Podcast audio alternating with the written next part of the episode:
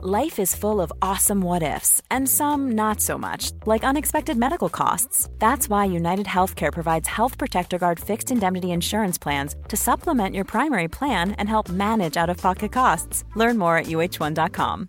Here's a cool fact a crocodile can't stick out its tongue. Another cool fact you can get short term health insurance for a month or just under a year in some states. United Healthcare short term insurance plans are designed for people who are between jobs, coming off their parents' plan, or turning a side hustle into a full time gig. Underwritten by Golden Rule Insurance Company, they offer flexible, budget friendly coverage with access to a nationwide network of doctors and hospitals. Get more cool facts about United Healthcare short term plans at uh1.com. Many of us have those stubborn pounds that seem impossible to lose, no matter how good we eat or how hard we work out. My solution is PlushCare PlushCare is a leading telehealth provider with doctors who are there for you day and night to partner with you in your weight loss journey. They can prescribe FDA-approved weight loss medications like Wegovy and Zepbound for those who qualify. Plus, they accept most insurance plans. To get started, visit plushcare.com slash weight loss. That's plushcare.com slash weight loss. Just like any podcast, before we begin, let's say some thanks to some friends. How about Goodr Sunglasses, people? The place for style, function, fit, and value for your eyewear, both on and off the bike. Please do not fall victim to that good old fashioned douchebag sunglass syndrome. Get to goodr.com today, grab about 10 pair for the price of the D bag brand and look good no matter what you're doing. Goodr Sunglasses. Ambassador Cycling, folks, now an official sponsor of Arrive Pack Filler Racing for 2022. Get fit to get fit, people. You know, being properly set up on the bike is the most critical part of your cycling experience. If you want to add watts, you got to get fit properly to your bike. Think you know everything you know and you're supposed to do in terms of fit? Well, you probably don't. Trust Sam at ambassadorcycling.com. How about Untapped Maple, folks? That home for quick digesting, great tasting fueling for your ride. All natural, using the finest maple syrup as the source. Get to untapped.cc. Then notice that's not a .com. Untapped.cc today to enjoy the fueling choice of the one and only Dead King. Dead King. Well, finally, everybody, Skratch Labs. Speaking of fuel, you know you have to drink, right? Well, Skratch Labs has you covered. Make sure you keep going. Best tasting liquid to put in your bottles, I promise. Get to skratchlabs.com today, and that thanks the sponsors for this podcast. Let's get to the theme. Let's get to the theme.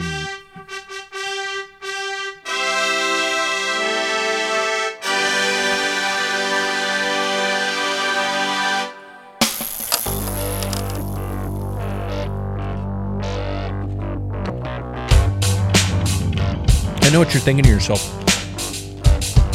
First of all, what's Pat eating? I'm not really eating anything. I'm eating ice from my iced coffee. I'm not even having a beer for this episode. And you're probably thinking, where's the witty banter between the guys and the, the stupid, nonsensical stuff they're talking about? Like I always come up to the shows like they're in mid conversation. Well, I'm technically I'm kind of flying solo this week. As promised last week, this week is a week from hell for yours truly. And so we get our, we try to get our 50 shows in a year, and every so often we have to take a week off. Well, guess what? We're still getting those 50 shows in because we have a show for you this week. It's just that it's not live, it's pre recorded. Welcome to another episode of the Pack Filler Podcast. I'm Pat Bulger in the studio. Well, it's, it's a mess again, you guys. I'm redoing all the computers and stuff like that. So it's an absolute train wreck, but Mender, the studio dog's in here with me, and uh, we're, we're getting this done on a what day is it? It's Monday, so we're gonna post this for you guys on Tuesday. This episode is uh, is, is kind of a greatest hits, no, it's, but it's not a replay. Don't don't shut off your your phone, or your iPod. Do people still have iPods? Or anything like that, whatever source you're listening to, don't shut it off because this is a new episode but it's with some old friends who are actually trying to change the way cycling media is presented to us. Sure, you all listen to podcasts, right? Duh, right? You're listening to one right now. In case you didn't know, this this this is one. But yeah, and you probably, uh, you know, tried to get your old magazines. If you remember Winning Magazine, VeloNews Magazine, all those things, they're all kind of going the way of the dodo these days, unfortunately. So, so how do we get our cycling media? Well, a lot of us go to YouTube. A lot of us do these wonderful podcasts. So these guys, these guys have thought of a great way to create a cycling magazine for your ears. That's right. You're not hearing it incorrectly. A cycling magazine for your ears. Returning to the show on today's episode are John Galloway, formerly of the Velocast, yeah, you know that one. You know that one. If you've been listening to podcasts, you know John Galloway. And also Chris Sidwells, who's in, who has been on the show, cycling journalist, many, many books, and uh, I guess I could say, yeah, relative of the legendary Tom Simpson. So, um, two people who definitely know their shit when it comes to bike racing and bike media. And so they're creating this thing called the Cycling Legends. Now, I'm going to say it to you here, and I do say it in the interview. I do have a slight stake in this because for some reason they I think somebody at, at, at, Cycling Legends, one of those guys lost a bet, and yours truly is going to be a part of one of the segments coming up here. Um, starting, I think, this very weekend, just after Het Nieuwsblad. So we're going to be doing that, and I'm going to be a part of those shows. But uh, it's a subscription-based podcast, but it is, and, and hopefully this episode will help you realize that uh, the price of a cup of coffee and an entire cycling magazine for your ears is is a pretty damn good value, and hopefully we can do that and convince you here in this podcast. And we also get to talk about a lot of other nonsensical fun bike stuff. So hey, without further ado, let's hear from John Galloway and Chris Wells, creators, founders, innovators. I'm kissing ass of the cycling legends here on the Pack Filler. Okay, everybody. Today's guests are uh, taking the way cycling media is presented, taking a definitely new, new way. I'm going to try that again. All right, everybody. Today's guests are taking on the way cycling media is presented from the one and only Velocast. And if you are a cycling podcast fan, you had better know that one. To the incredible collection of books under the Cycling Legends banner, there isn't a person, concept, or discussion regarding the sport of cycling that these two cannot sit upon. So, welcome back to the show, John Galloway and Chris Sidwells. How are you both? Mr. Bolton, hello. Yeah, hello. so um, you know I, I, before we even get this entire thing underway i want to kind of get something straight for the record here. It's almost like i have to uh, indicate you know the powers that be there. I have a personal interest in the topic we're going to be speaking about today um, and in terms of your uh, chris your your your creation and invention of this this um, cycling magazine for that you for your ears, so to speak. And um, I just want to ask you both before we completely begin the interview at all. Um, what was the thinking in having a segment with not but one but two American perspectives, and and have you see sought help for that sort of a thing yet? well, I'll field that one. Uh, the, the simple answer is I enjoy talking to you and David. And a good podcast should be a conversation. You know, yep. listeners really enjoy it when they feel part of a conversation. And in fact, social media has allowed them to be that. You know, we talk to listeners all the time on social media, um, and they become part of the conversation. You know, they talk about the same topics that we discuss. And when you and I talked, when you were kind enough to have me as a, a guest in the Pack Filler, I thoroughly enjoyed it, and we could have gone on for hours. and then David and I uh, David Stanley's the other one who's uh, actually he's written about cycling for as long as I know. He's a, he's a poet. He's he's a kind of proper Renaissance man. Yeah. And when David and I were talking, it was the same thing. I really enjoyed it. So when the Velocast stopped, um, essentially I'm 60 next birthday. I'm just 59 and I've been thinking about retiring for a while. Although I've surprised myself by thinking that actually I don't think I will retire for quite a while now. Um, my Velocast partner Scott is much younger than me, so I've been pestering him for ages to essentially to get a job because the Velocast was just Scott and I. Um, and when I retired, he would be left without any income or to have to rebuild the thing from scratch. So he got a job. Uh, so the Velocast stopped. And I thought, actually, I'm not ready to stop. What do I want to do? And the simple answer is talk to people whose company I enjoy. You know, Chris joined us in the Velocast in the last, what, year and a half, Chris? I think so, um, yeah, yeah and I thoroughly enjoyed talking to him. And as I said, without you know blowing smoke up your rear end, talking to you, Pat, and talking to David was thoroughly enjoyable. So when we were putting sections together, Chris and I thought about people we wanted to be involved, mm. and, and you two were on the list. It's as simple as that and I, I, do have to confess that one of the things along the way was uh, asking permission to use profanity because I just sometimes that just slips out, and I wanted to make sure that if I I dropped an f bomb or something like that halfway through the show, that the red alarms wouldn't go off, and I'd immediately be cut cut from the family, so to speak. no, no, we we we're we're reality. We're into reality. That's how people talk, isn't it?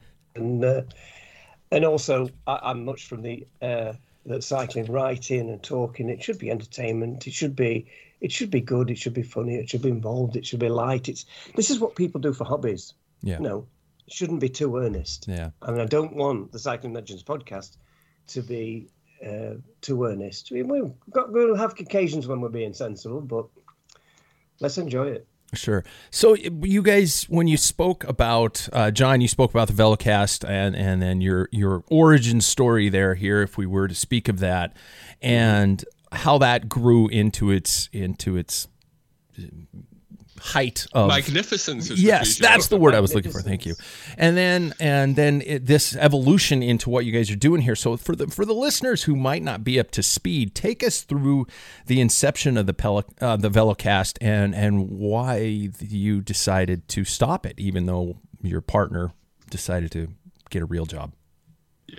Um, I'll, I'll keep it brief because people have heard this before. Um, the Velocast started when Scott Oro, who was my, my partner in the Velocast, uh, and I were friends in the the noughties. You know, we, we first met in 2003. In 2009, I had a spare seat for the road trip down to Eurobike, the big trade show in Germany. Uh, and I'd, I'd sold Scott bikes, and we were both guitarists and musicians, and you know I really enjoyed his company. There's a theme developing here. I just talk to people that I like, um, so we went down to Eurobike, wandered around Eurobike, and I spent the entire time going, that works with that, that, you know, that aluminium's hydroformed like that, these forks have blah, blah, you know, all the usual technical crap.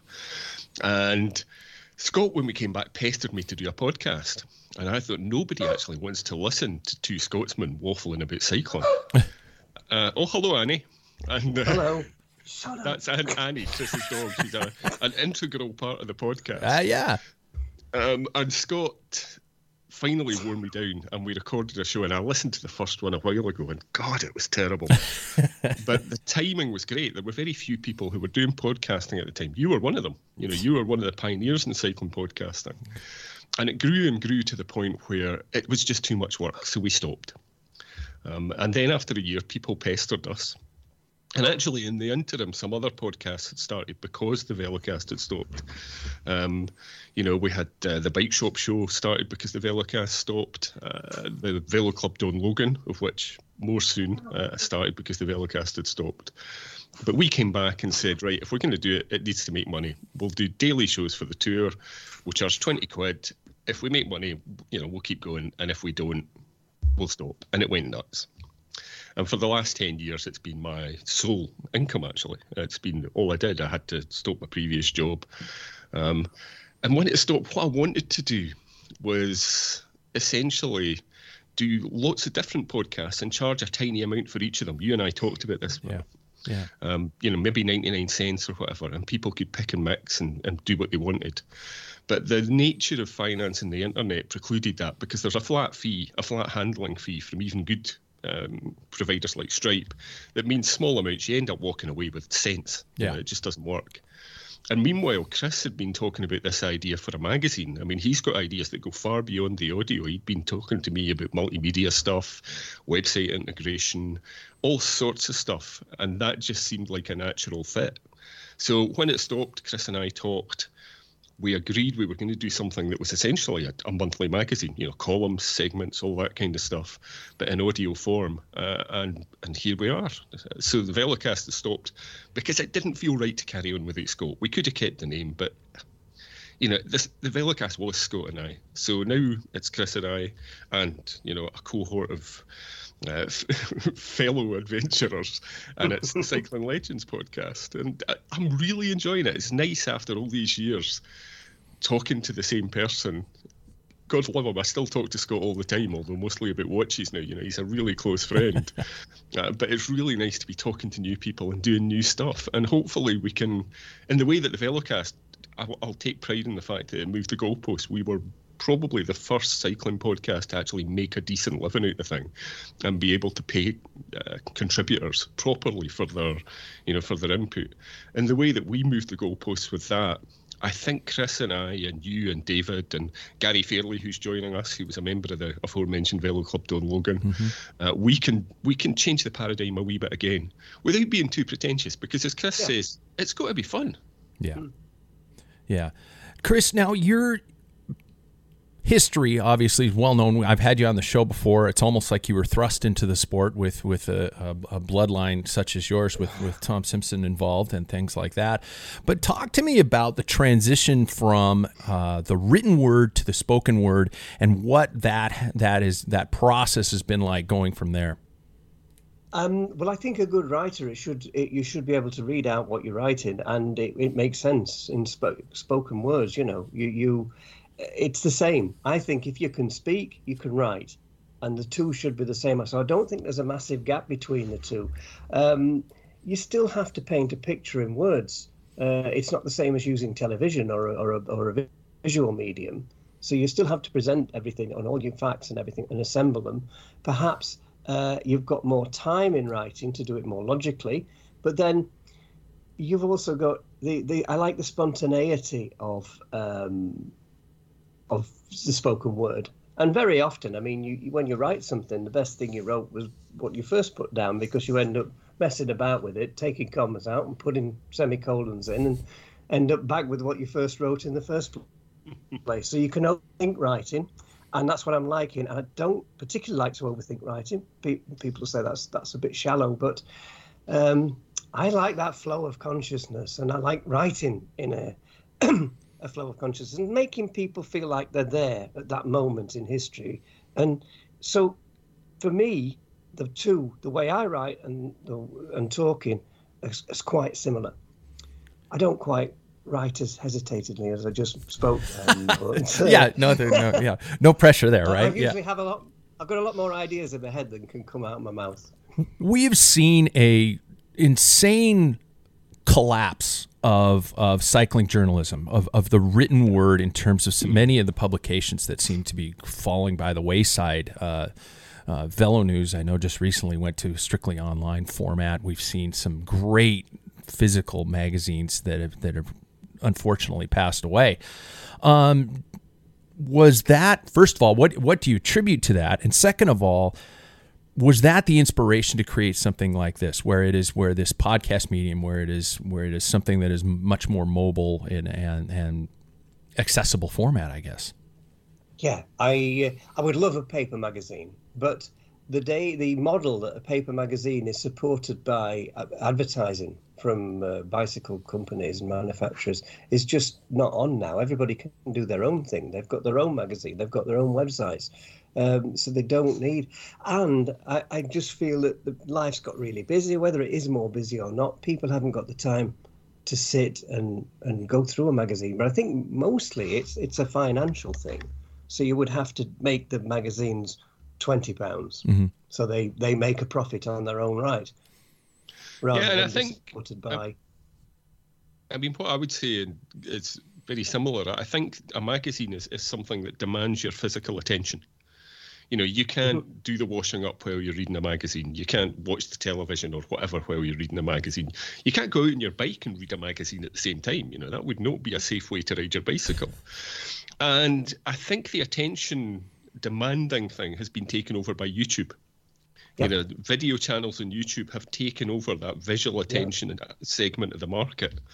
The great thing about audio particularly when you you supplement it with i mean we just started today a feature where you can go onto the website to read stuff that's related to the podcast and you'll be able to go in and look at pictures that are related to the podcast the great thing about audio and what drew me to it first i mean you know my background both of you was i was what you'd call a mailman pat a postman yeah. because it let me look after our three kids when you know when they were still of school age I'd spend eight hours a day listening to stuff. And that's the great thing about audio. You can go about your life, but still get entertainment, still get information without it interfering with what you're doing as well. And I think that's really unique. You know, YouTube is great. I love YouTube. I'm I'm obsessed with YouTube just now. Um, it's a great way to get information. It's a great way to be entertained, but you're sat in front of a box. Yeah. A magazine's the same. You're sat in front of a magazine with audio you can be out in a bike ride, you can be out for a dog walk, you know, all of that kind of stuff, and still get the input. So it's very, it's very time efficient, and it's also far more relaxed because it feels like a conversation. Mm-hmm. I think paper. I hate it. I hate to say it because I love physical media. I love magazines. I love books. But the time's passed because of all the cost constraints that Chris just talked about. And that- yeah, um, and you know, I, I make books, illustrated books. I also Cycling Legends has got three tiers. It's got the Cycling Legends podcast. It's got Cycling Legends books, um, and we're making lovely illustrated books. And it's got Cycling Legends events. Um, we've only got one event at the moment. We're going to try to build that up. Um, and I think this sort of multimedia idea is, is the is the way to go. Uh, I think that in, we're still giving everybody uh, the same as you get in a magazine. We're giving them features which become radio documentaries, mm-hmm. essentially. Our, our, features are, you know, to link, and then you talk to somebody about about that to um, to, to, cover a subject. We we covered the last one. We covered uh, cycling photography by speaking to two photographers working in different fields, um, and a motorbike driver for Graham Watson because he's just as much part of the uh, of the photographic process uh, in capturing those images. And I think you can just investigate so much more. I'm even thinking the interviews uh, are working better. By certainly they will when they're face to face, but even even people with Zoom and and um, and Skype and Zencastr and things, uh, it it's just a it just seems to be a little bit not easier. Um, there's a little bit of the thing the other things that you have to think about about advertising about not offending a, a, a supporter of a magazine uh, you can't do a review. I mean a review of bikes is just a bit of a, a, laugh in a magazine isn't it? Because you can't offend the person who's, who's giving you the bike. It's, yeah. uh, it, they tried it. They did some it's really good bike reviews by alan piper in the old cycle sport magazine. But but they, you know, ex-pro Alan Piper, but they had to be stopped because people were getting upset when Alan said your bike's no good. which which we could do bike reviews on a podcast because we're not dependent on them as a sponsor. Yeah. Yeah. Wow. Um, so I, and you've kind of covered this this fairly well, but I this is just a, I guess another opportunity for you to to show off your tail feathers here a little bit. But uh, what separates this from? I know there are people out there probably listen to this free podcast, thinking to themselves, "It's a paid platform. What what am I? What establishes this different from some some many other cycling podcasts of people who might think they know what they're talking about? Wink, wink. I'm talking about myself. Um, there's two things, and one is um, production standards. I mean, that's the obvious thing. Old pros like yourself, Pat, put out a fantastic product. You know, they really do. Um, David Bernstein, who used to do the Fredcast, same thing. He used to put out a fantastic product. A lot of the newer ones, the content is great. You know, the conversation's great. They know what they're talking about, but it sounds like it's recorded in someone's toilet. you know, and nobody wants to listen to that. So I mean, that's that's the obvious thing, but you can get that free as well. I think what you're really selling is engagement. You know, because we're being paid for it, because it's actually our job. I used to say the podcast was actually just you know the, the leading edge of the job. Most of it is talking to subscribers. Yeah. And people who follow me on Twitter will get a glimpse of that. You know, I'm very active on Twitter. But if you're a subscriber, you can talk to us. Now, moving forward, as the world opens up, Chris and I have plans to go and visit service courses to talk to the mechanics of pro teams on the continent. You know, to go to team launches but yeah. without being sponsored by you know the manufacturer or whatever that means you can go to the team launch with open eyes and be completely open about it. We're talking about going to races and getting slightly left field views again because we're not dependent on manufacturer sponsorship. Being paid for by part of your own community gives you a freedom that's lacking in a fully fully advertised sponsor podcast it's just it gives us a freedom to provide the kind of content which you'll enjoy. It lets us be fans as opposed to mouthpieces. And that's not to criticise advertising for podcasts. It's a perfectly valid business model. It's just we can be more relaxed and, dare I say it, slightly more critical if we need to be. And the engagement is something that time and again, subscribers to the Velocast, you know, the previous podcast, used to rave about how engaged they felt with the podcast. So I think you get to feel part of a community. But as the world opens up, you'll also be funding trips which are very, very different from what you get in the traditional magazines or podcasts. Yeah. And also, I just want to, I'm going to blow my own trumpet here. That's a, an expression of being, uh, you know, I'm going to start blowing smoke. Is that I've got a really good contact, but uh, I've worked in this for a while and I've had a lot of good ton- contacts within the teams and, and within the riders. And I do think I get good interviews. Yeah. And I do think this is going to be strong. I do have an ability, and I've always had it, to get people to talk to me and talk to me in depth. And the that is that's why I'm doing the interviews and the and the the the, features because it's all about people talking to me, mm-hmm. and um, it's something I've always been able to do. So I just think they're going to get that extra quality of feature and um, an interview, and people are willing to speak to me. They seem to speak to me with with freedom, and uh, it's always been something I've been able to do in the magazines uh, over the years, uh, and it's something I'm very, very much interested in talking to people. I love talking to people. I can actually give you, I'm sorry, you can tell we can talk, Pat. I mean, that's, that's one thing we're not sure of. I'll give you a perfect example of that. Chris did an interview with Ed Clancy, um, British Olympian, you know, absolute cornerstone of the British team pursuit squad, as well as a good individual rider in his own right. And I got two comments from people about that interview. One is nobody had ever heard anybody go into the kind of technical depth about the modern team pursuit that yeah. Chris managed to draw from, you know, Ed. It's completely changed in terms of aerodynamic effects, the way that affects the ride plan, all that kind of stuff. So if you're into the tech, that's fascinating, and you won't have seen that anywhere else. But for me, the crucial bit of a podcast, and you'll know about this, when you're editing, the one thing you don't want is dead space. You know, you don't want people wondering if suddenly the podcast has stopped and they've just missed something there was a point where Chris said to Ed, So are you enjoying your cycling, Ed? And there was the longest pause I've ever hit left in a podcast.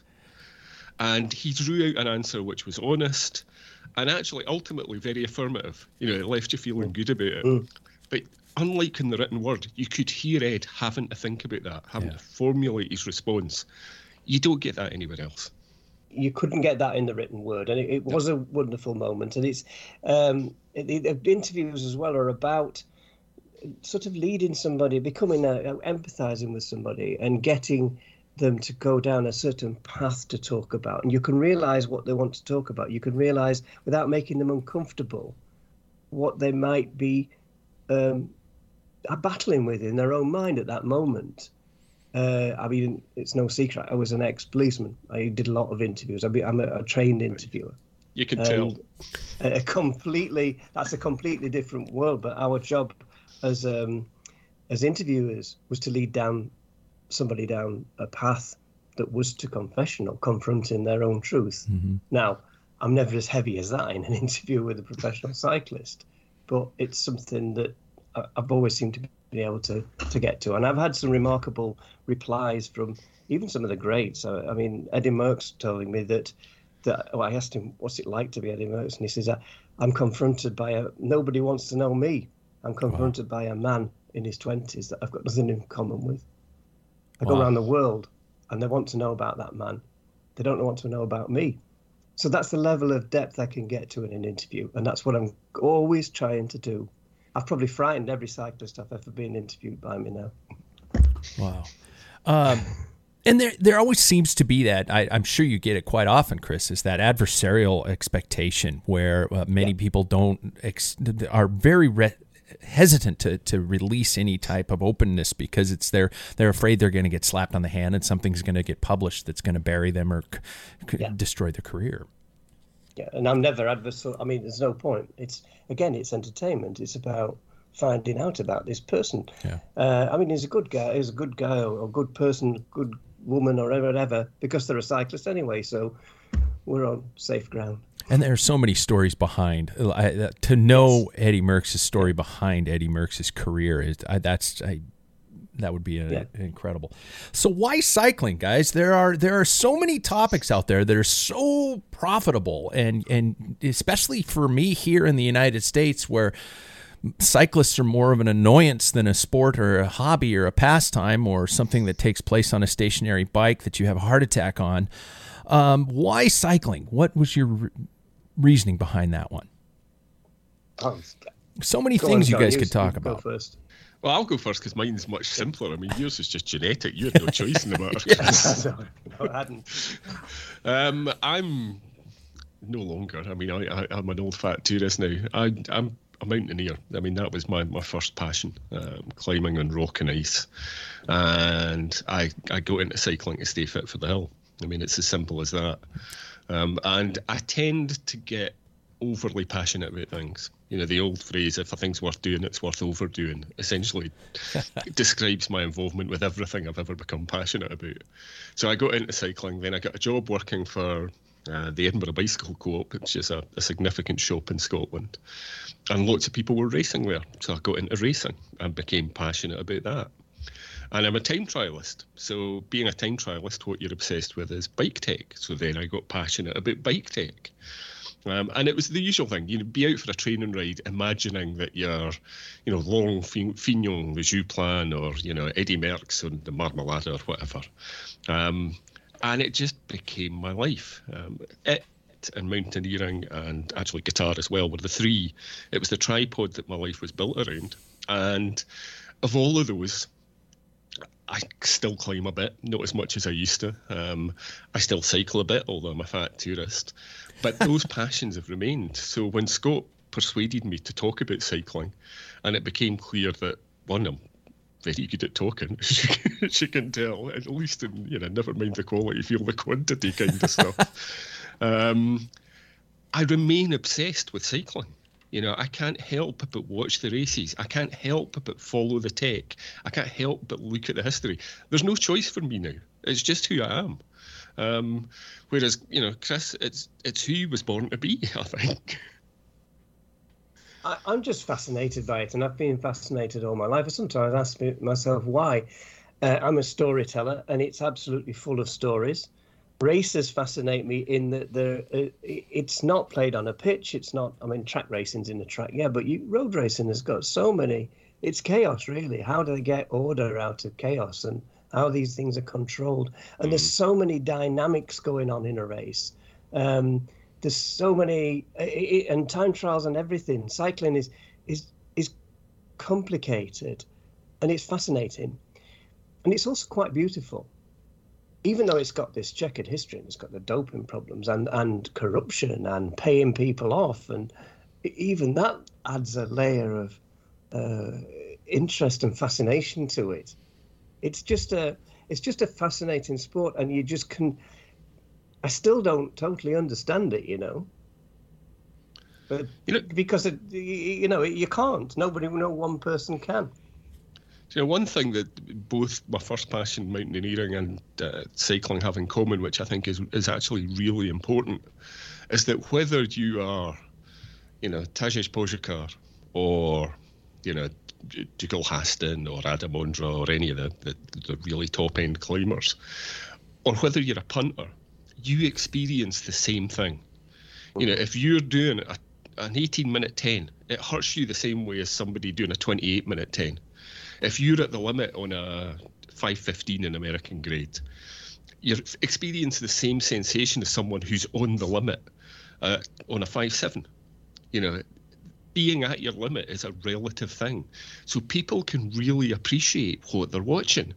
You know, when they watch Tadej Pogacar on La Planche des Belles Filles in that amazing time trial, they know what it feels like to be completely on top of a gear on a climb, even if they're going at half the speed that he is. Yeah.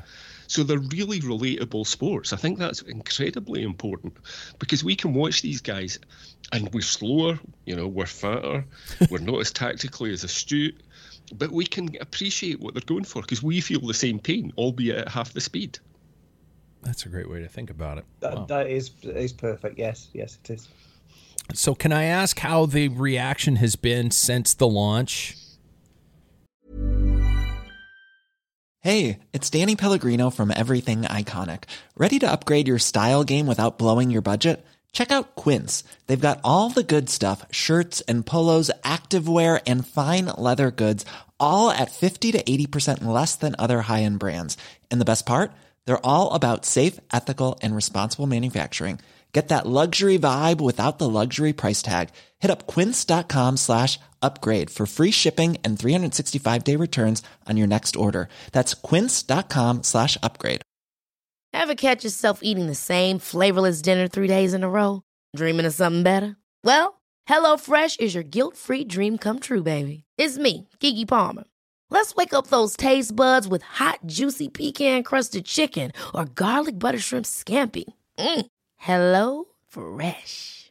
Stop dreaming of all the delicious possibilities and dig in at HelloFresh.com. Let's get this dinner party started.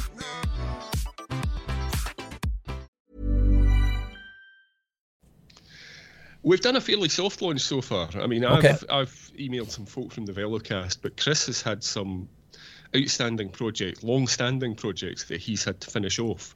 So our plan was to go gung ho with the start of the season. Now Yes. you and me and David are recording next Sunday, Pat. Yes. Um, I'm recording with Gary this Thursday for Gary and I are doing a news show, Gary Fairley, uh, which will be fortnightly. Um, Chris has got features lined up now. I mean, there's there's Yep. content coming thick and fast. So it'll be a hard launch now, but already we're doing well. Um, you know, we're, we're doing well enough to be talking about, Chris and I were talking about new equipment for Chris and that kind of thing because, um, you know, I've got a very posh microphone and Chris has got a nice microphone that we sent him. Hey, there we go. we we need something much posher. Um, I've been really pleased. It's a steady build, and my experience from the Velocast tells me that once the season starts, and particularly once the Tour de France starts, because that's the elephant in the room that everybody gets excited Sure. about. Um, I th- I think we're on a winner here. I think we're going to do okay. And the big thing is it's as opposed to you know a print magazine or even the subscription, the monthly subscription for the Velocast, it's really reasonably priced. This is you know I'm gonna I'm gonna plug it now. Yeah. Yeah, please. Yeah. It's three pounds fifty in sterling, which is what five dollars. Um, and you get you're going to get a lot of content to the point where I would say to people, don't worry if you can't listen to it all. You know, there's this whole thing where people used to moan at me in the Velocast because they couldn't manage to listen to everything. You don't have to. It's like a magazine. You know, read what interests you, listen to what interests you. Don't worry if you can't get it all. For the price of what a frothy coffee, I think That's what it's, I say, it's a pretty good proposition. Yeah. Yeah. So let the American people I don't want to say morons because that's insulting my own my own audience, but we all know we're kind of moronic over here. So how are people going to find it if it isn't immediately listed on my on my cell phone or or anything like that? Where are they going to get get it and find it and, and get the subscription going? Well, there's there's two ways. Uh, one of which is um, nearly finished, a work in development, which is to go to uh, Chris's site directly, Okay. which is cyclinglegends.co.uk. Chris, That's right. Yep. Um, you can go to um, our podcast host site, which is acast.com uh, forward slash a forward slash cycling hyphen legends hyphen podcast, which is a really long winded way of doing it. I'll send you, I mean, it's incredible. Just search for Acast and cycling legends and it'll take you there. Okay. Uh, but there's a free feed because you know it, one of the things we did with uh, my previous venture was we put nearly everything behind a paywall, um, and that was great. You know because people found us when we were free, and then to make a living from the thing, we transitioned to being behind a paywall. Starting from from scratch, you can't do that. Yeah. So there's going to be quite a bit of free content. So just search for Cycling Legends in whatever podcatcher you use. Um, if you go to the site, you'll be able to listen to stuff directly on the site.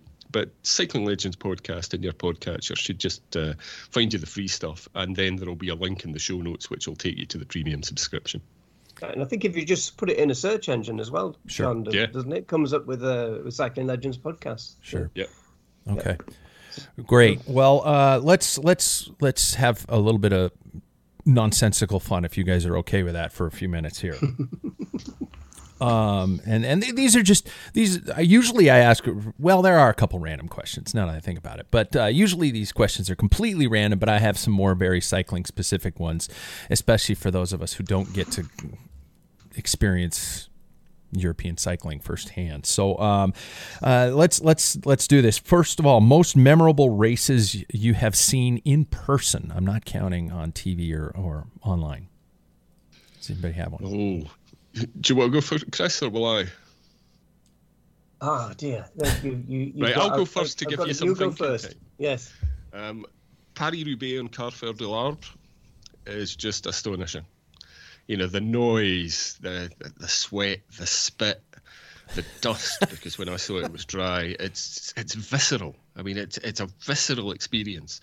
If you go to watch one race, I would say go and watch Paris Roubaix because it's both a wonderful expression of modern cycling, but there are real links to the history of the sport you know, you could feel you're there a hundred years ago watching them in the pavé. It's oh, it's astonishing. And you know, you can make the trip where you go and see the velodrome the day before, maybe go and see the famous showers with all the winners' names. It's it's just wonderful. And if you're feeling brave, take your bike and you know get your nether regions shattered to bits by riding on the pavé yourself. and the other place would be on the Mur de Huy in Flèche Wallonne that is just a, a fishbowl of humanity on that climb. And the great thing about that is you get to see the riders on the climb, you know, what's three times? And you're right beside them, and they are going so slowly compared to when you normally see them. So I'd, I'd call it a tie between Mur de Huy and Flèche Wallonne, and actually any of the any of the famous sectors. If you've got to go to the Arenberg, for example, Yeah. see the monument to Jean Stablinski beside the beer tents at the start of the Arenberg, and then you watch them hit the cobbles at 60 kilometres an hour from a downhill approach, bottles bouncing everywhere, drunk French people falling over as they watch it. Actually, more drunk Belgians than French people. it's just, it's wonderful. Uh, so Paris Roubaix or Flèche Wallonne for me. There we go. Chris? Yeah. I'm go- I'm going for uh, and a Tour of France stage standing on a mountain, but particular Mont Ventoux or, or Alpe d'Huez. Um, Alpe d'Huez is a natural theatre. I mean, it was an artist, uh, Jean Babragri, I think, who saw who lived in Bourg d'Oisans, who saw the potential of a stage on Alpe d'Huez, and it was him that, that pestered local businesses, and they got the Tour of France to go there in the 1950s.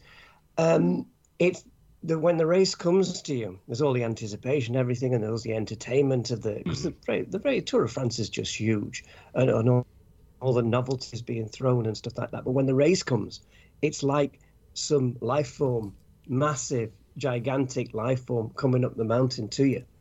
You can hear the helicopters coming. You can hear the crowd. You can hear where the race is, and it just gets uh, more and more and more not not violent, but almost you know you go to a rock concert, you sat at the front, and when the um, the speakers are going and there's like a shockwave Yeah. going past you, it's like that. It, it's just like that, and it becomes and it can be frightening. I t- go back to I was stood on Alpe d'Huez on the stage that uh, was a time trial that Lance Armstrong won, and that was an almost frightening experience because the emotions that were on that mountain, for whatever reason, Yeah. They were worried about They- death threats to him, weren't they? they, well, yeah, they were. They were worried about death threats. Everything had come to a. It was like it, cycling created it. It was like everything had gone almost too much on that day. So the that that's that is just worth experiencing, particularly on those two mountains because they're so theatrical. Um, the other race I really enjoyed watching was the uh, was it was terrible because I was wet through all day. Was the World Championships in Harrogate, the the men's pro road race in Harrogate because that was just a complete uh, fist fight. It was just in terrible conditions, and everybody went. They raced until they reached their limit, Yeah. And Adri van der Poel just completely blew, and they were all racing until the limit. And the big thing that stands out from that is, is Peter Sagan had made a mistake, and he did try to get across to that front group on the last lap and couldn't. And everybody was in all states of exhaustion.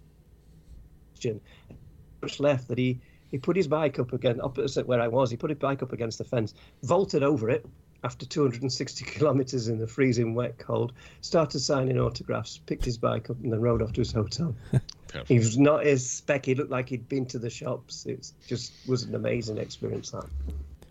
Okay, this is a nonsensical question, but and it has to do with cycling, and it's it's a two-parter. could in your and this one's constantly asked and i just i want to get it on record if, could the cyclists of today compete with the cyclists of past generations and vice versa could could could you imagine a a Sean Kelly a uh, Bernard Hinault uh, competing on today's level or has the sport completely changed in in style in terms of um, specialization in terms of pre- pre- preparation and things like that we were I actually talking could... about this in the show we recorded yeah. on Friday. Yeah. Oops. Yeah.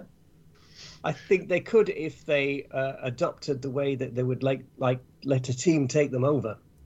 Yeah. If they were prepared, I mean, they tended to be very individual and very driven, but you've got to um, you've got to let all this science take you over and, and really believe in it.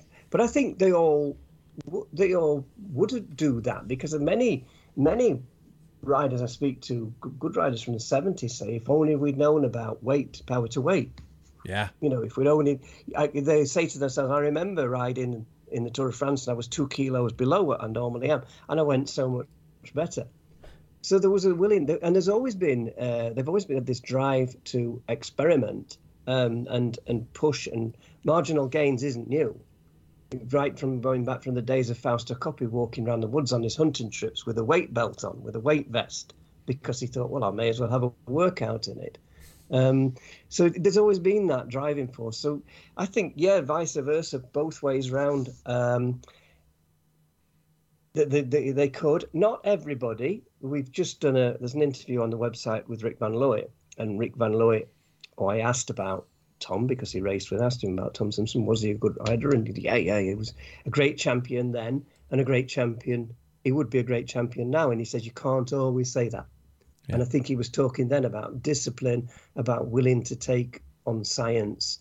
Um, and some of the riders from years and years ago were just strong. And that's not enough now. You've got to be fast as well. And you've got yeah. to be clever and you've got to be um, able to keep up with the science and understanding of it. So yeah, I think by and large they would be able to cope with each other's world. That's I, have always considered that you, as you say, the technology is so much more. The writers are even more taken care of in in today's society. And I don't want to turn into this old man saying, "Oh, we had it harder in our day," but you know, it just seems that there are there are some writers you see who almost have that old soul perspective, that concept where they could they could just if they had a time machine, they'd be fine no matter what generation they landed in. I think if the radios weren't there, you know, the, they get criticised about the old pros go, oh well, they've got somebody shouting at them. They'd be all right without it. Yeah, they'd, they'd be fine. Yeah. So, if in terms of what races you can't attend, who, in your opinion, is doing it right in terms of race coverage and the ability to actually get a good in-depth perspective? We here in the states are are very much stuck with an online format. We are either on uh, the folks over at GCN or we are scrambling to find some sort of a dark web location where we can watch races.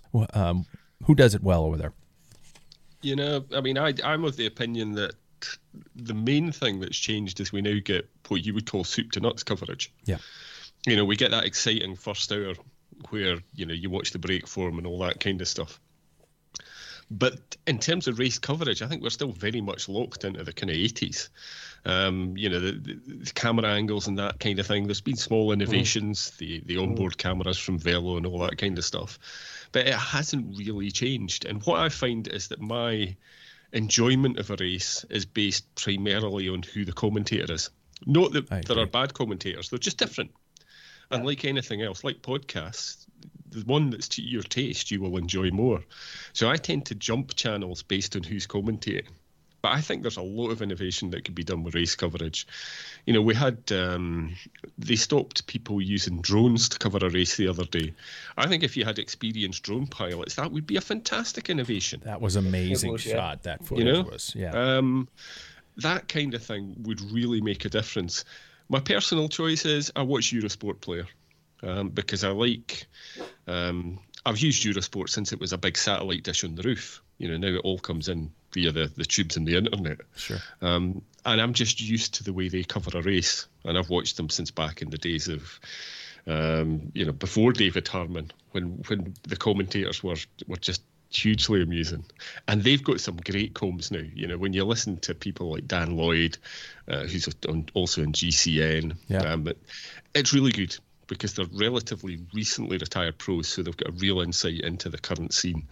Um, I occasionally watch SBS in Australia. You know, they've just um, bumped Robbie McEwen actually, which was amazing to me because he was one of the best analysts and had a great sense of humour. But they've got a good team as well. So I tend to choose according to who the commentator is. Um, and you know, sometimes I'll just watch the raw feed with just the sound and commentate myself in my head. But I think there are real innovations that could be made in coverage, and I also think the soup to nuts thing isn't necessarily great. You know, for some for some stages, for some races. 20 minutes would be enough. Yeah. You know, because there's only 20 minutes of action in five hours of riding.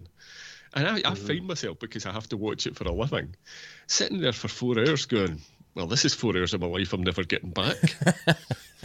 so I think tailoring the coverage to the stage and you know maybe dropping in a highlight if something significant happens in an unexpected bit would be great. But we are spoiled. You know there's there's yeah. too much cycling to watch now. You know i'm passionate about the sport. I can't watch everything that's on. Especially you today know, I, I i know today i haven't had a chance to even turn on any of the races and there are what four different races going yeah. on right now you know, you've got Nairo Darn. Quintana attacking in one race. You've got Thibaut Pinot away. Yeah. You know, what do you watch? It's great. It, it is. It's fantastic, especially when we were brought up. And I don't know what it was like in, in the US there, but uh, we Saturday afternoon there might be five minutes of a classic. Yeah. When I was uh, uh, in the 10, 11, 12, 13. Yeah. Ours were ours uh, over here was all ours over here was all network stuff wedged in between uh, pit crew times in NASCAR, and it was yeah. all done to a John Tesh soundtrack with with Phil Liggett as a second commentator. That oh, it's also it. I watched yeah. when everything was locked down with COVID. Scott and I did vintage races. Yeah, uh, for subscribers. Where we'd, you know, we'd, we'd send a link to a YouTube video and say, we're going to talk about this as if it's live. Um, and people loved it, but for a lot of the races, all you could get was the American coverage. Yeah. And it was this man in a suit and a tie, sounding like he was advertising Walmart, and then oh, suddenly he'd yeah. hand off to Phil Liggett. Yeah. the the rain jackets ones were the my favorite when they had those big long trench coat jackets on to make it look like they were about to open it up and expose themselves to a gigantic worldwide audience. Check this out, something like that. You know? yeah. yeah. Um, how about how about in terms of the interviews? Uh, if you guys had to pick the best interview you've ever had the opportunity to conduct. Uh, well, I, have got a relatively limited number of interviews, unlike Chris, who I yeah. actually have to have. I've got a, a, a, horn which I squeak when he name drops on the podcast. I hit a bell just, sound effect on mine, yeah, yeah, just to get him to stop name dropping furiously. um, we did an interview with Tyler Hamilton yeah. uh, a live interview which we broadcast to subscribers um, just before the secret race came out. And I've got to say, I really like Tyler. He was a fantastic interviewee. Um, he turned up very smartly dressed with his hair done because he thought it was a video interview and was very disappointed when it was just audio. he was funny, he was engaging. Um, and at the end of it, I turned to Scott and I said, he wants to say something. And there was that sense of a man coming to terms with his legacy, you know, coming to terms with what he'd done to achieve, you know, the great results that he got. And it hammered home to me something that Chris and I have talked about often. Is because you make a bad choice, because you make a choice that's driven by the culture of the sport that you're involved in, um, it doesn't make you a bad person. You know, I really warmed to Tyler, even while I, I might despise wow. the choices that he made. Um, and it, it really broadened my appreciation of the effect of performance enhancing drugs in our sport because it's too easy to be black and white. You know, it's it's too easy to go doper's bad, non-doper's good. Um, I I came away with from that particular interview with a real sense that these are rounded human beings who, like all of us, make bad choices from time to time. Yeah, I mean interviews. I I've done so many. They they, they do all stand out. They've, they've all been memorable. Um, they uh, and you know you know you've done well when they take you home to meet your wife, as, meet their wife as well, or, or show you Dario Cioni. I spent the day in his vineyards helping him, and and uh, Nico Martin, we went to every cafe for a drink that he could find. Um, it, it I, I did, they've just all, all, been memorable, and you get a lot, a lot of, of true moments as well. But Eddy Merckx does stand out because it was him, and I had a really long period of time with him on a couple of occasions, and uh, he was very revealing. But I found they've all been quite revealing to me, um, and I've just enjoyed doing them. Just going to see where they live and going to their house. I memorable trips. A beautiful one trip stands out was a, uh, going to Milan Airport and getting upgraded to a, a, Mini Cooper, a red Mini Cooper car with the flappy paddle gears, and I had to drive into the uh, uh, Alps um, to see Maurizio Fondriest because uh, he lives really high up in Cles, and he took me to his orchards and took me to see his brother, and then to his bike shop and see his uh, Legnano bike that he won the worlds on. So that it's like this they're very good at selling themselves, but they they they are easy to talk to cyclists. Apart from this, obviously, the, the doping changes them yeah. and, changes the things they have to lie about, but they're quite easy to talk to and enjoy talking, and quite captivating. And I've never met an unintelligent pro cyclist. Mm-hmm. I'm amazed you haven't mentioned Eddy Planckaert.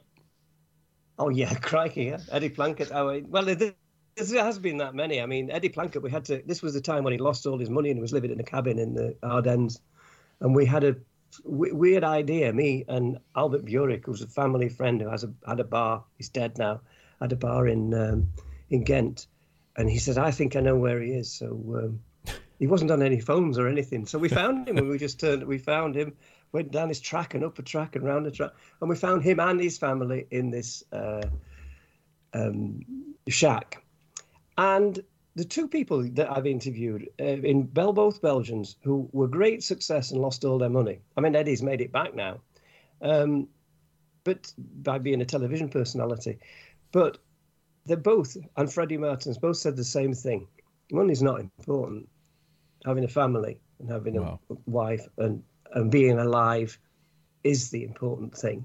And I've still got that. Uh, and and that's they didn't do that with any falseness, and they didn't do that with any thought. Uh, Freddie Martin said exactly the same thing. Uh, but the, there's been such a it's it's been interesting just going to see these people, and um, I can't say that any one stands out. They've all been a joy and a privilege uh, to speak to, and I still get that same fascination.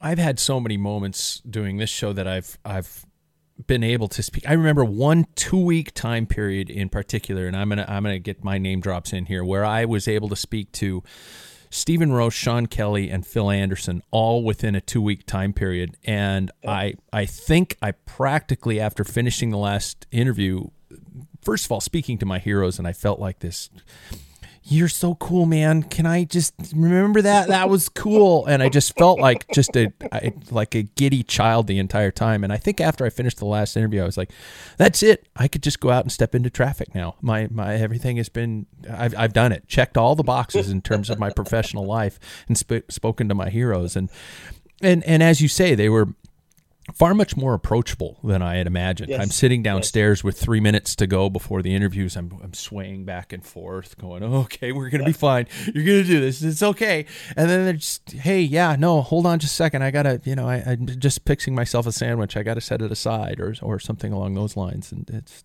yeah. Yeah. I'm exactly the same. Yes, uh, and the, uh, within five minutes, within just a few minutes, um, you, you're not working on that level, not that fan yeah. level to uh, the hero. It, they, they just get rid of that straight away. Yeah. And I think that's another thing that cyclists have got because, again, uh, taking Eddy Merckx aside, they lose more often than they win. Yeah. You, you know, you're out there doing it. You're out there training in the public and, and you're out there battling with the same cars we are all battling. So they, at heart, they're just ordinary people that, and every everybody is passionate about cycling. Mm-hmm. Don't become a pro cyclist just because you're good at it. You really have got to have a passion for it. Yeah, well, because you're going to be a long time on that bike. You're going to have a lot of disappointments. Remco Evenepoel popped into my head there. So sorry when you were talking about people who are really good at about it, and I don't know if he's passionate about it, but I'm, I'm that's my bias. Anyway, I'll just keep that to myself, even though I just said it on the podcast and I don't edit. All right, um, you guys, uh, we'll we'll finish this off with a few quick nonsensical questions, gentlemen. How do you take your coffee? Black. Black, Flat white. flat. What? What is? What the hell is flat white? Uh, it's, it's it's micro bubbles and crap like that. It's Es- it's, it's, it's a white for me. coffee that's a bit frothy. Okay, okay. I just I laughed so hard I hit my nose on my microphone. Uh, beverage of choice, if you outside of coffee. Oh well, this is my birthday week. I've had quite a few beverages of choice. That's why I chose this question, John. I've been I've been watching you, and this is actually just a glorified intervention. We want to talk to you about your Um, drinking. Well, I, I think the fact that two of my best friends own a wine shop it's probably an indicator of one of them. Um, I, I like good wine. Um, my favourite drink this week has been a good old fashioned. I think it's really hard to beat a good old fashioned, um, and I love. I love Belgian beer in all of its shapes and forms. Uh, but if I had to want to drink one thing for the rest of my life, it would be a good old fashioned. okay, with Kentucky bur- Kentucky bourbon. Well, you know, the funny thing is, yeah, a good a good strong proof bourbon Okay. makes the best kind of uh, old fashioned. Although we were staying in for our anniversary, we were staying in quite a nice hotel this week, and they did um, an old fashioned made with Glenmorangie single malt, which Ooh. is it's sacrilege for me, you know, mixing with a malt, but it was absolutely delicious. Really? Yeah. Wow. Okay. Okay.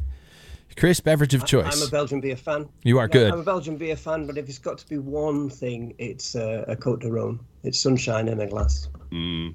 Um, and that's that's the only red wine I drink. It's the only wine I do drink. Um, in in preference. I mean, if somebody else is buying, I'll drink anything, but that's what I buy for myself. Sunshine in a glass. I, I that's that. I think somebody needs to put that on a label if it isn't already. Uh, favorite band or musician? I know John was his head is going to explode shortly because he has to pick one. But uh, but Jeez. Uh, is this a listen to one thing for the rest of your life thing? not necessarily. No, it could be who you are currently into right now. It could be an uh, an artist that changed your life. It could be a song that you can't get out of your head, even with a ice pick. Anything like that. Artist who changed my life, a Scottish guitarist called Bert Jansch. Um, if you're familiar with Led Zeppelin, on Zeppelin 1, there's a track on side 2 called Black Mountainside, which is a note for note lift of a Jansch arrangement of a tune, a traditional English folk tune called Black Waterside. Jimmy Page, acoustic playing, hugely influenced by Bert Jansch. Wow. and Bert was taught by a good friend of mine, Len Partridge, uh, who was instrumental in the, the folk revival in the 60s in Scotland. You know, Bert changed my life. I went from strumming and, and being a kind of nice picker to, well, whatever I am as a guitarist now. Um, Jimmy Page was the first person that made me want to pick up a guitar. Um, Jimi Hendrix, I didn't appreciate him when I was young, you know, because there are so many crap out of tune recordings. But once you get Hendrix, you really get it. Uh, but just now, on I've got in heavy rotation um, Queens of the Stone Age. Oh wow, nice. I'm I'm really upset because we've got three children, and I was really looking forward to that point where I could go, call that music. That's not even got a tune, you know, because that's that's what my mum and dad did to me. Yeah. Um, my kids have introduced me to so much good modern music, but they also surprised me by, you know, our middle boy lives in China, and he just said, "Dad, I've been listening to Nick Drake lately," and I just, Yes. you know, all of that Yeah. stuff. Yeah. I can't, I can't narrow it down, Pat. You know that. That's a vicious question to ask me. Well, I was just, I was, you know, I was wondering if it was going to be some synth pop band or something like that. You know, you, like you're really into Erasure or something like that. Kraftwerk are awesome. Kraftwerk. Jimmy Somerville. Jimmy Somerville, fantastic singer. Go on YouTube and watch some of his slow versions of uh, Bronski beat tunes and that kind of thing. I mean, talking about synth pop. Um, and Erasure, you know, anything with Vince Clarke's going to be a good tune. So yeah, it's I'm I, I am Catholic with a small c when it comes to music. There's some stuff I don't like. obviously, because I have taste. But uh, there's something in music for everybody, and without music, you know, Frank Zappa got it right. Music is truth. It's as simple as that. There is no no better way to tap into the human heart than, than through music for Yeah. me. Um, But uh, seriously, that's a whole other podcast. But Yeah, yeah, and I suspect in in the thing that you, me, and David are doing, music might be mentioned on the odd occasion. I'm I'm not uh, completely opposed to that. That's for sure. Uh, Chris, do you have a uh, do you do you want to follow John on that topic or do I don't just- think I can. Uh, I don't think I can. I, I listen to a lot of music without necessarily knowing what I'm listening to. Uh, I'm a big fan of, on my turbo trainer now of dance music. You know, um, what is it? Underworld and uh, Slippy. That's I can have that on a on a loop. But Yeah. uh, if there's, there is somebody I did used to go and I, I used to I've seen Led, Ze- uh, Led Zeppelin and, and various things when I was a long-haired teenager, but I I- as an older per, an older person, and me and my wife used to love this. We've seen Mark Knopfler from Oh, Dire Straits yeah, in yeah. every form that he does, and and I just love. I think I, d- I don't know anything about guitar playing, and John will probably say I'm wrong, but I think he's a genius. He's a, Oh, he- is. He's he's a beautiful guitar player. He seems to be a beautiful person. He um, his folk music, whatever he's doing, it, it, I've just enjoyed in every way, shape, or form that uh, he appears. Uh, we always used to go and try and see him. I tell you what, you think I can get geeky about bikes? You should get me started on guitars and guitar players. You know, Mark Knopfler, before he could afford an amplifier, used to make his strat louder by putting the headstock against the door of his cupboard so that the air inside the cupboard vibrated to amplify the sound of the guitar. Wow. You know, I can get. Oh, geez, don't get me Yeah, started on that. and I don't seriously. I, I don't mean to pick out one of his most prominent songs, but Sultans of, Sultans of Swing is is a is like a four minute guitar solo. It, it's there's- genius. Yeah, yeah, yeah. Okay. okay. Yes, I tell you um, who- and, and live. I mean, that is amazing when Oh, it's yeah. live, and uh, it has a particular uh, resonance with me. Money for nothing. Money for nothing. I think we could forgive him for. Yeah, Yeah, it's yeah. all right. Really? Yeah, it's, a, it's it's an iconic guitar tone that cocked wah Les Paul sound. It's, I it's think he was. I think he was going for a ZZ Top sound at the time. Yeah. I tell you who I'm really enjoying just now actually is a band called Pendulum. And I've been listening to them and that's kind of hardcore dance music with, with a guitar element. Because one of my friends, uh, Peredur ap Gwynedd, Perry, um, is the guitarist for them. And Perry has possibly the most niche job in cycling that I have ever come across. Is he's the Tour de France and Classics commentator for Welsh language cycling broadcasting. Wow. He, he commentates the tour in Welsh. Wow. That's what's the view that I'm trying to imagine the viewing audience for that. Well, the, C4 in Wales is it's the kind of Welsh channel, the equivalent of BBC Scotland or Yes, whatever, has a pretty yeah. big viewership. Yeah, it does. Really? Uh, Um, particularly and- North Wales, there's a lot of Yeah. uh, Welsh speakers. Yeah, and he, I mean, they pay him well enough that, and they pay for him to go to the races and all that kind of stuff. Um, and you know that's that's his side gig. His main one is he's your actual proper rock star and session guitarist. Wow. Worked with Natalie Imbruglia, loads of people he's worked with. Wow. But Pendulum are the band. Okay. Okay. Uh, my my last question, and I think we've already found it, but uh, hobbies outside of cycling. When you're not talking about it, when you're not participating in, what what what other things are you passionate about? Um, Any, anybody that's followed me on social media will know that I am currently obsessed with collecting wristwatches. yeah, I Um, I've seen quite a few. I thought I had quite a few in my drawer, but it appears that I'm not. You've probably got one of those drawers. You open it where they're all lit up and set individually in nice I little have slots. a special box. Yes. I have a, I have a watch box. Yeah. Yeah. Like, And I tell he's, you, like I a, found, he's like a Bond villain. yeah, yeah. I found there's a really big crossover between music, cycling, and mechanical watches. The number of conversations I've had with you know people who've been subscribers for a long time and that kind of thing about watches, it's been fascinating. And as I say, when I talk to Scott, which I do regularly still, all we talk about is watches. And I think Really? it's this is going to get a bit heavy. I think it's as I'm getting older, it's an awareness of time passing. And I've always been into watches, but I think that added to my obsession about kind of technical stuff. Um, has really fed into the, the wristwatch thing. And the good thing is, my wife doesn't mind because they're small and easy to store, unlike bicycles. oh shit! I have I have 17 bikes in the house, so I can't say anything. I've got four. Yeah. Oh shit. Uh, yeah, away from cycling, I, I love to be outside and uh, the outdoors, up up hills, walking, or um, uh, I used to love running. Actually, I know I shouldn't do that from a cyclist. I love walking my dog. You can hear, you might be able to hear the dog because it's just having a standoff with the cat at the moment. I heard the cat. Yeah. Yeah, yeah. There, there's going to be a fight break out in a minute, so we might have to go. I'll, I'll keep it quick. I'll keep it quick. Um, and and Chris, you mentioned events. I, I do want to touch base on that because yeah, events are obviously a, a, large portion of all this. But to couple it in with the with the media source and things like that, what are what's the the event you guys put together currently?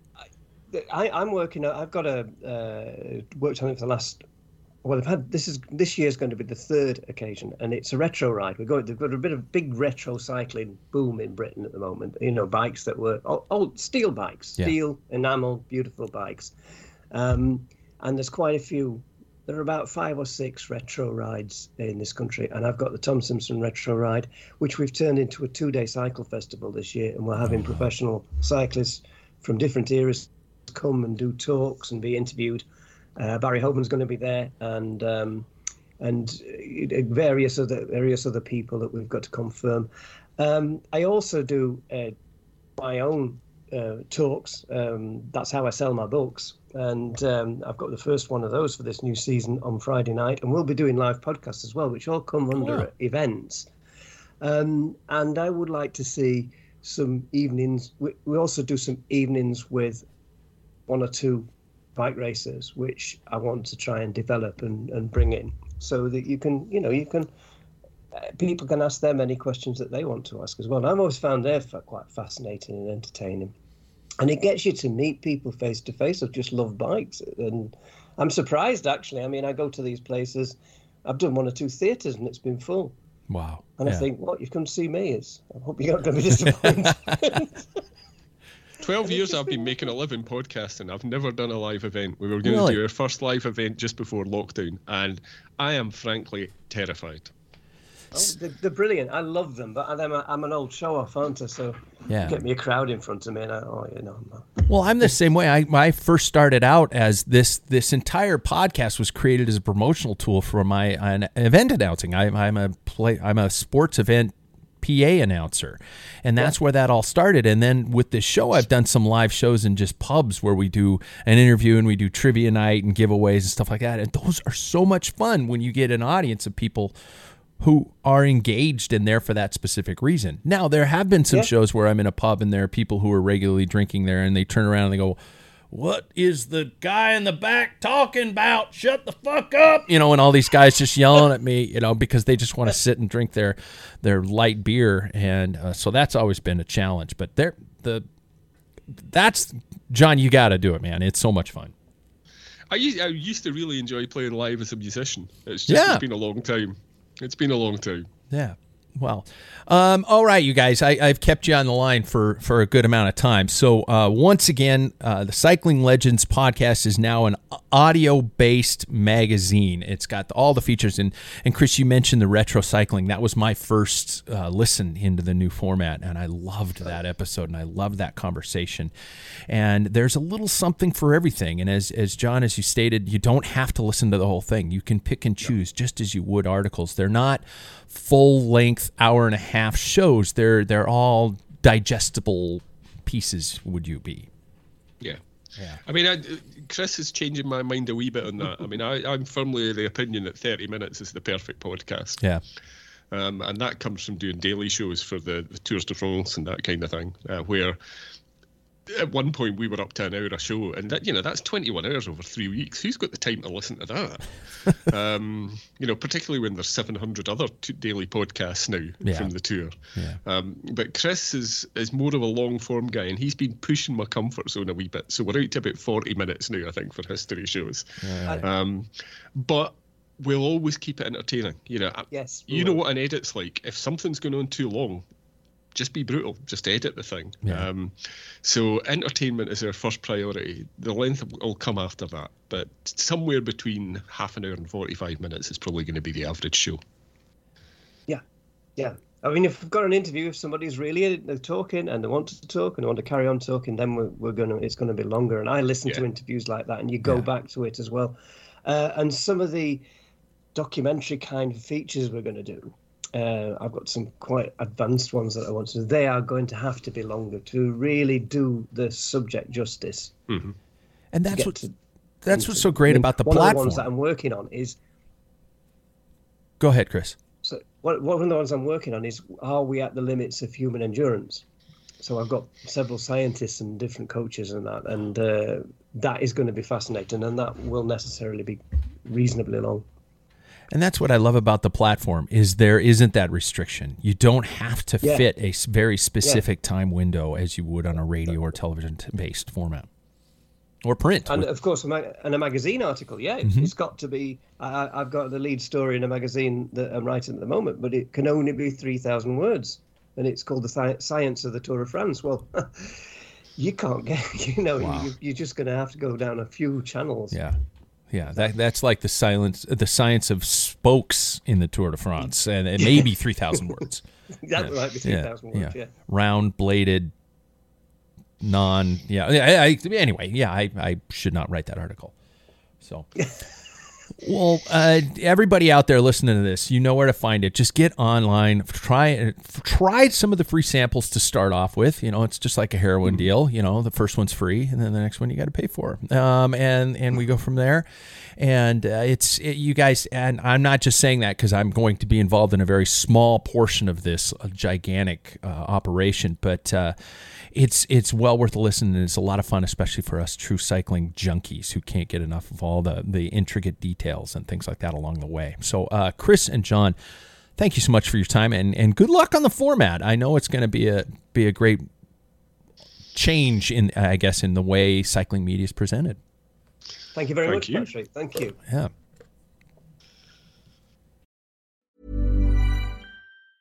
Hey, it's Danny Pellegrino from Everything Iconic. Ready to upgrade your style game without blowing your budget? Check out Quince. They've got all the good stuff shirts and polos, activewear, and fine leather goods, all at 50 to 80% less than other high end brands. And the best part? They're all about safe, ethical, and responsible manufacturing. Get that luxury vibe without the luxury price tag. Hit up quince.com slash upgrade for free shipping and 365 day returns on your next order. That's quince.com slash upgrade. Imagine the softest sheets you've ever felt. Now imagine them getting even softer over time. That's what you'll feel with Boll and Branch's organic cotton sheets. In a recent customer survey, 96% replied that Boll and Branch sheets get softer with every wash. Start getting your best night's sleep in these sheets that get softer and softer for years to come. Try their sheets with a 30-night guarantee. Plus, get 15% off your first order at bollandbranch.com. Code BUTTERY. Exclusions apply. See site for details. Planning for your next trip? Elevate your travel style with Quince. Quince has all the jet setting essentials you'll want for your next getaway, like European linen, premium luggage options, buttery soft Italian leather bags, and so much more. And is all priced at 50 to 80% less than similar brands. Plus, Quince only works with factories that use safe and ethical manufacturing practices.